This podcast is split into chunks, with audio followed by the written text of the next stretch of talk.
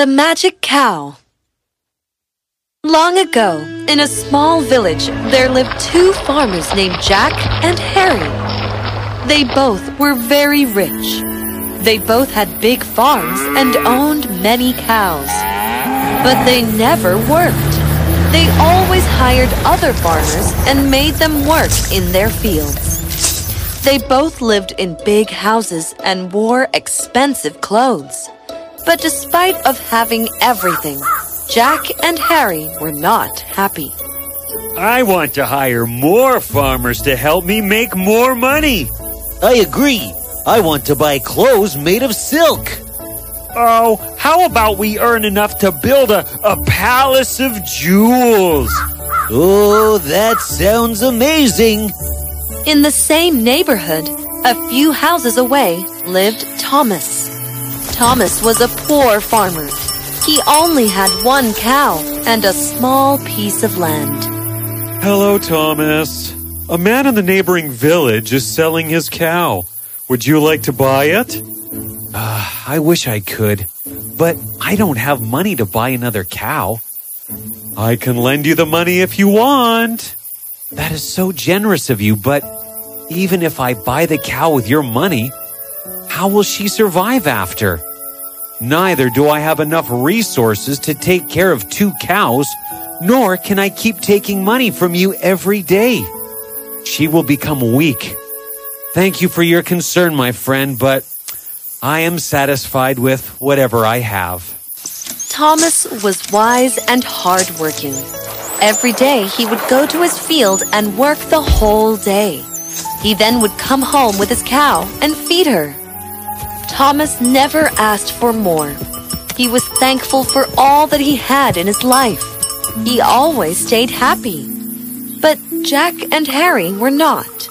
They were very jealous of Thomas. How is Thomas always this happy? I have the same thought every time I see him. He doesn't have a big house or a big farm. Hmm, I think it's his cow. Harry, his only cow is better than all of ours put together. Maybe you are right. His only cow plows the entire field. I have an idea. Let's buy his cow. The next day, Jack and Harry went to Thomas and asked him if he was interested in selling his cow. But this is the only cow I have. We are ready to give you 10 silver coins. That's the best price you will get. There are many cows up for sale. You can buy two. It's a good deal, Thomas. How is it a good deal? I have a healthy cow that I can feed well and take care of. You want me to sell this cow to you and buy two who I won't be able to take care of? I am not selling you my cow. Please leave. Jack and Harry were very angry, but they left quietly. Who does he think he is? How dare he say no to us? We are among the richest people in this village. He needs to learn to respect us. He is too proud of his cow. We will have to force him to sell it. Jack and Harry wanted to teach Thomas a lesson. That night, they sneaked out of their houses and walked towards Thomas's farm. Without any concern about their friend, they lit the whole farm on fire. The next day, Thomas woke up to the news of the fire. He rushed to see that his crops were completely destroyed. Oh no, my crops! How will I survive now? Days passed, and all of Thomas's stored food was now over. Neither Thomas nor his cow had anything left to eat. It's been two days. I can survive somehow, but the cow won't. I guess I will have to sell the cow. Whoever buys her will take good care of her. Thomas had a small glass jar which he often used to save money. There was not much money left in there.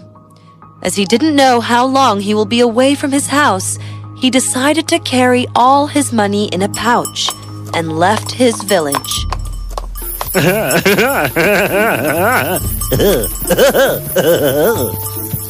On the way through the forest, Thomas realized that his money would not be safe in his pocket. I should tie this to the cow's bell. If a thief comes by, he won't think of attacking the cow. Thomas tied the pouch to the cow's bell and walked ahead. After walking for a while, he came across a village. He decided to rest a little. He left his cow under a shed and walked away to look for some water to drink.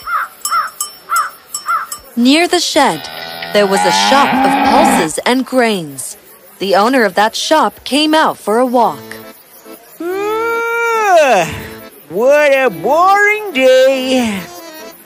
He saw the cow standing under the shed and walked closer. As soon as the cow turned her head towards the owner, a silver coin fell from her neck. Huh? How did that happen? He decided to go closer and inspect the cow. As he took one step closer towards the cow, another coin fell from her neck. What? This is a magic cow.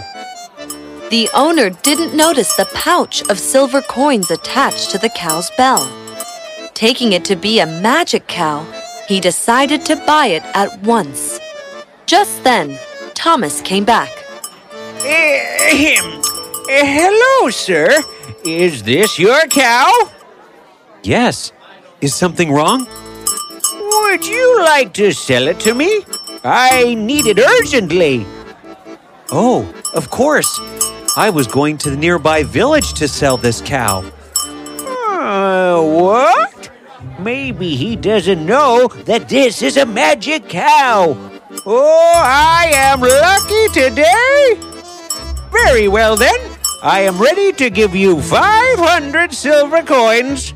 Do we have a deal? Thomas was surprised. He accepted the deal without wasting any time. He took his 500 silver coins and left, forgetting all about his pouch of money attached to the cow's bell. Thomas happily left for home. Once back, he saw Jack and Harry at his doorstep. They were already waiting for him. They thought Thomas would return home unhappy, but instead, there was a big smile on his face. Uh, uh, hello, Thomas. You, uh, you look happy. I am. I sold my cow to a generous gentleman. He paid me with 500 silver coins. 500 silver coins?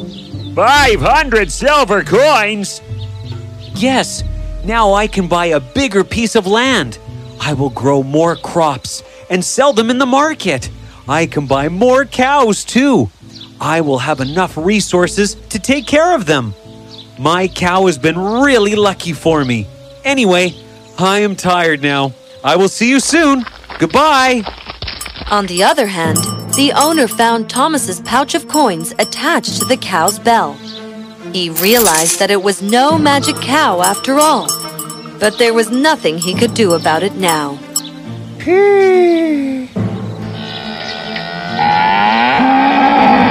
Jack and Harry's efforts went in vain. They wanted to see Thomas unhappy. Although they were richer than Thomas, they felt small and poor. And Thomas, on the other hand, had never been happier. Jack and Harry hung their heads in disappointment and left.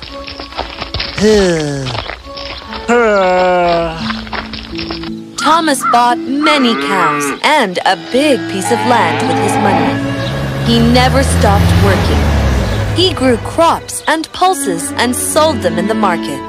Slowly, with his hard work, he became the richest farmer in the village.